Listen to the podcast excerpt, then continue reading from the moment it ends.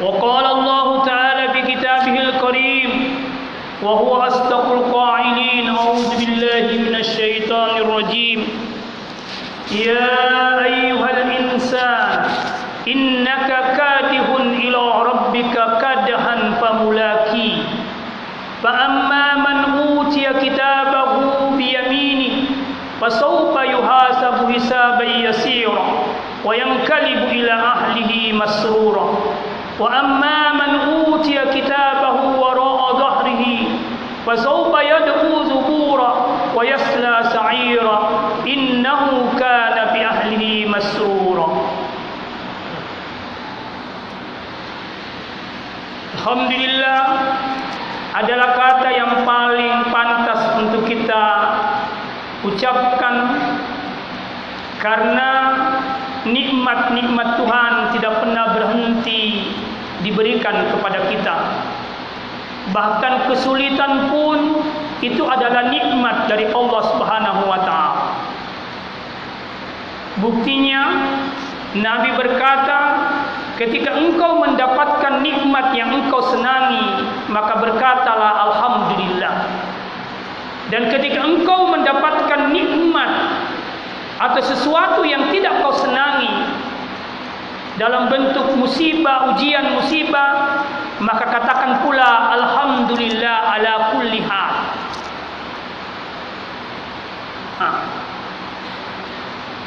Dari ayat yang saya bacakan tadi itu menggambarkan bahwa salah satu cita-cita tertinggi dari seorang mukmin adalah bertemu dengan Allah Subhanahu wa taala, berjumpa dengan Allah Subhanahu wa taala. Dalam Al-Qur'an, istilah berjumpa dengan Allah itu menggunakan kata liqa'u Rabb atau liqa'ullah, pertemuan dengan Rabb dan pertemuan dengan Allah. Di ayat yang saya bacakan tadi, Allah memberikan peringatan sekaligus renungan untuk kita selalu pikirkan. Di sana Allah berkata, "Wahai manusia, ya ayuhan nas, innaka kadihun ila rabbika kadahan pamulaki." Sesungguhnya engkau bekerja keras menuju Tuhanmu dan pasti kau ketemu dengan Tuhanmu. Ayat ini menggambarkan bahwa tidak ada satupun manusia yang tidak kembali kepada Tuhan dan bertemu dengan Tuhan. Hanya saja pertemuan dengan Tuhan itu dibagi dalam dua kelompok. Pertama, ada kelompok manusia yang bertemu dengan Tuhan dengan menggunakan catatan amal yang dia terima lewat tangan kanannya. Dan ada manusia yang bertemu dengan Tuhan menggunakan catatan amal yang diberikan di belakang punggungnya. Pertemuan dengan Allah dengan menggunakan catatan amal lewat tangan kanannya itu pertemuan kenikmatan. Sebaliknya, pertemuan dengan Allah yang menggunakan catatan amal yang di belakang dari belakang punggungnya itu pertemuan kesengsaraan, itu pertemuan kerugian. Kenapa yang kedua ini disebut dengan kerugian, Bapak sekalian? Karena pertemuan yang kedua ini adalah pertemuan yang menakutkan, pertemuan yang menyengsarakan. Ini perlu untuk kita takuti. Apanya Allah yang ditakuti? Yang ditakuti dari Allah adalah sifat ghadabnya dan sifat adil-adilnya. Ini yang harus ditakuti. Kemurkaan Allah itu ditakuti dan keadilan Allah itu ditakuti. Karena kalau Allah berlaku adil kepada kita, salah satu bentuk keadilan Tuhan, yang tidak taat kepada Allah dilempar ke dalam neraka.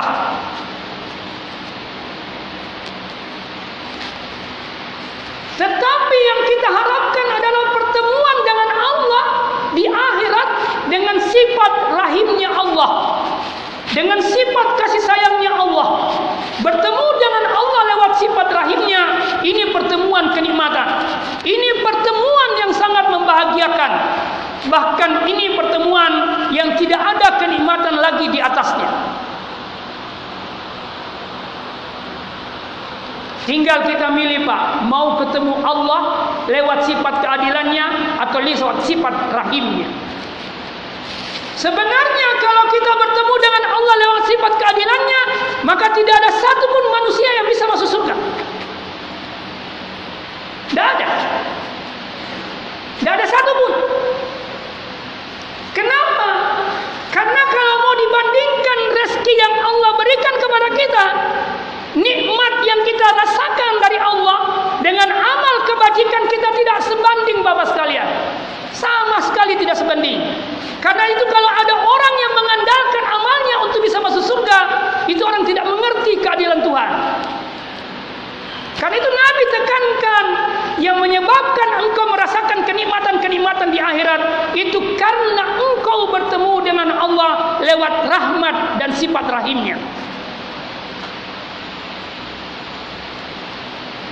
Nah, pertanyaannya, lalu bagaimana kita bisa bertemu dengan Allah dengan pertemuan sifat rahimnya dan terbebas dari pertemuan sifat ghadabnya? Maka jawabnya ada pada dua istilah yang digunakan oleh Al-Quran yang saya sebutkan tadi, yakni lika'u Rabb wa lika'ullah. Apa makna lika'u Rabb dan apa makna lika'ullah? Lika maknanya pertemuan, perjumpaan, baik secara lahir maupun secara batin. Rabb itu menggambarkan rububiyah Allah, menggambarkan pemeliharaan Allah, menggambarkan bahwa Allah pencipta, bahwa Allah pemilik, bahwa Allah penguasa, bahwa Allah pengatur, bahwa Allah pemelihara, bahwa Allah pemberi kebajikan, dan bahwa Allah pendidik. Maka makna lika'u Rabb, pertemuan dengan Rabb, adalah bertemu dengan rububiyahnya Allah. Setiap manusia harus sadar dan mengikrarkan kepada dirinya sendiri bahwa dia adalah ciptaan dan Allah Maha Penciptanya, bahwa dia hanya dimiliki dan Allah pemiliknya, bahwa dia hanya dipelihara dan Allah Maha Pemeliharanya, dia hanya diatur dan Allah pengaturnya, dia hanya diberi kebajikan dan Allah pemberi kebajikan kepadanya. Ini harus tertanam kuat di dalam hati. Kita seringkali mengaku Allah pencipta, tapi kita tidak pernah berkata aku ciptaan. Ini yang dilakukan oleh cucu Nabi yang bernama Imam Ali Zainal Abidin As-Sajjad. As-Sajjad itu diberi gelaran As-Sajjad karena dia ahli sujud. Dia dalam satu Ramadan dia bisa sujud 1000 kali, 1000 rakaat, maka disebut As-Sajjad.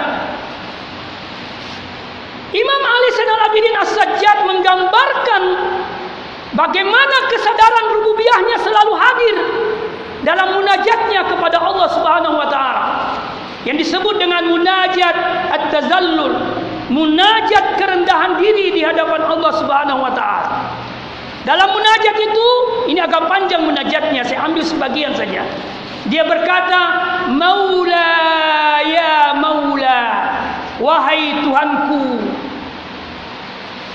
Antal Maula wa anal abid, engkau penguasaku, engkau wakilku, engkau pemimpinku, wa anal abid, dan saya adalah hamba. Lalu dia bertanya, wa hal yarhamul abida illal maula, ya Tuhan, mungkinkah seorang hamba terkasihi tanpa Tuhan yang Maha Pengasih? Lalu dia berkata, Antal Halik wa anal mahluk, saya ini engkau adalah pencipta dan saya adalah ciptaan. Lalu dia berkata, Hal yarhamul mahluka illal halik, seorang hamba yang diciptakan itu terkasihi kecuali atau tanpa yang maha mengasihi, yaitu pencipta. Dia lagi berkata, "Antal malik wa anal mamluk." Engkau ya Tuhan pemilik dan saya adalah dimiliki. Wa hal yarhamul mahmuluka illal malik. Apakah yang dimiliki itu terkasihi tanpa pemilik? Ini pengakuan-pengakuan spiritual yang sangat dalam dari seorang cucu Nabi yang bernama Imam Zainal Abidin As-Sajjad. Bapak sekalian, kalau setiap manusia menghadirkan kesadaran seperti ini, maka dia akan sampai pertemuan dengan Allah di dunia. Ya. Jadi pertemuan kita di akhirat dengan Allah itu sangat ditentukan dengan pertemuan kita dengan Allah di dunia. Sebelum saya jelaskan itu, saya kembali kepada liqa Allah, pertemuan dengan Allah. Apa yang dimaksud dengan liqa Allah? Itu saya istilahkan dengan pertemuan uluhiyah, pertemuan penghambaan kepada Allah Subhanahu wa taala. Apa makna ilah dalam kalimat la ilaha illallah? Seringkali kata ilah diterjemahkan dengan makna Tuhan, tiada Tuhan selain Allah. Itu tidak salah, tetapi kurang tepat karena dia menyembunyikan banyak makna. Salah satu makna yang dia sembunyikan adalah makna wujud, makna dipuji dan dipuja, makna dicintai, makna dituju, dan makna disembah. Jadi kalimat la ilaha illallah itu berarti tidak ada yang ada kecuali Allah. Tidak ada yang dipuja dan dipuji kecuali Allah. Tidak ada yang dituju kecuali Allah. Tidak ada yang dicintai kecuali Allah. Puncaknya tidak ada yang disembah kecuali Allah Subhanahu wa taala. Ini disebut liqaul uluhiyah, pertemuan uluhiyah, pertemuan penghambaan. Pertemuan penghambaan dengan pertemuan rububiyah itu tidak bisa dipisahkan. Dia satu kesatuan. Itu juga pertemuan rububiyah, itu juga pertemuan uluhiyah. Itu juga pertemuan uluhiyah, itu juga yang disebut dengan pertemuan rububiyah. Pertemuan uluhiyah harus berlandaskan kesadaran akan keagungan dan kebesaran Allah sebagai puncak makna dari pertemuan rububiyah. Pertemuan rububiyah yang sempurna adalah pertemuan yang mewujud dalam pertemuan uluhiyah. Jadi dua satu kesatuan. Jamaah Jumat yang dirahmati Allah Subhanahu wa taala. Kalau kita ingin mendapatkan pertemuan kenikmatan di akhirat, maka lakukan dua pertemuan ini. Pertemuan rububiyah dan pertemuan uluhiyah. Puncak makna dari pertemuan rububiyah adalah ketika Bapa sudah menyaksikan keagungan dan kebesaran Allah. Dan sebenarnya itu tersaksikan dimanapun dan kapanpun. Hanya saja kebanyakan manusia itu tidak menyadari persaksian-persaksian seperti itu. Sebenarnya Bapak sekalian, Bapak melihat saya berdiri di atas mimbar ini. Sebenarnya Bapak melihat rububiyahnya Allah pada diri saya. Bapak melihat diri Bapak, sesungguhnya Bapak melihat rububiyahnya Allah pada diri Bapak.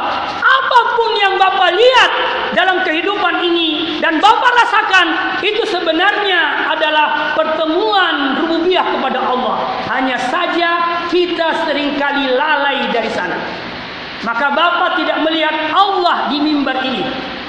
Bapak tidak merasakan Allah di kayu ini. Bapak tidak merasakan Allah di mic ini. Orang yang selalu menghadirkan Allah dan merasakan kesadaran itu, apapun yang dia rasakan, apapun yang dia lihat, dia merasakan kesadaran akan kehadiran Allah Subhanahu wa taala. Karena tidak ada yang ada di dunia ini kecuali Allah yang mengadakannya.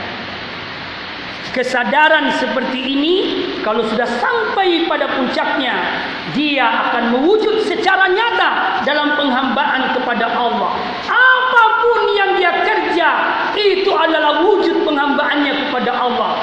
Sampai mulai buang hajat sekalipun, itu wujud penghambaan kepada Allah. Apa buktinya? Kalau dia sudah buang hajat, dia langsung bersuci. Itu wujud penghambaannya kepada Allah Subhanahu wa taala. Barakallahu li wa lakum bil Qur'anil azim wa nafa'ni wa iyyakum. Sebagai kesimpulan khutbah saya ingin menegaskan di khutbah kedua ini bahwa sebenarnya perjuangan utama dalam hidup ini adalah hadirkan kesadaran untuk selalu berjumpa dengan Allah. Sebenarnya kalau kita mau salat, yang harus pertama hadir sebelum kita takbir adalah kesadaran akan keagungan dan kebesaran Tuhan. Katakan kepada diri kita, saya ketemu dengan Tuhan. Baru bilang, Allahu Akbar. Di dalam salat, saya ketemu Allah. Saya berbicara dengan Allah. Baru kalau begitu caranya sembahyang, insya Allah salatnya fungsional. Bukan salat yang mencelakakan. Karena banyak orang yang salat yang mencelakakan.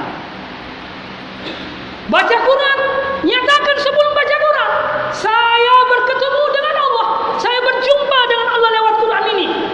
Imam Ali pernah berkata, sesungguhnya setiap huruf yang kau baca dalam Al-Quran itu adalah tanda Allah Subhanahu Wa Taala. Ini harus disadari, dihadirkan.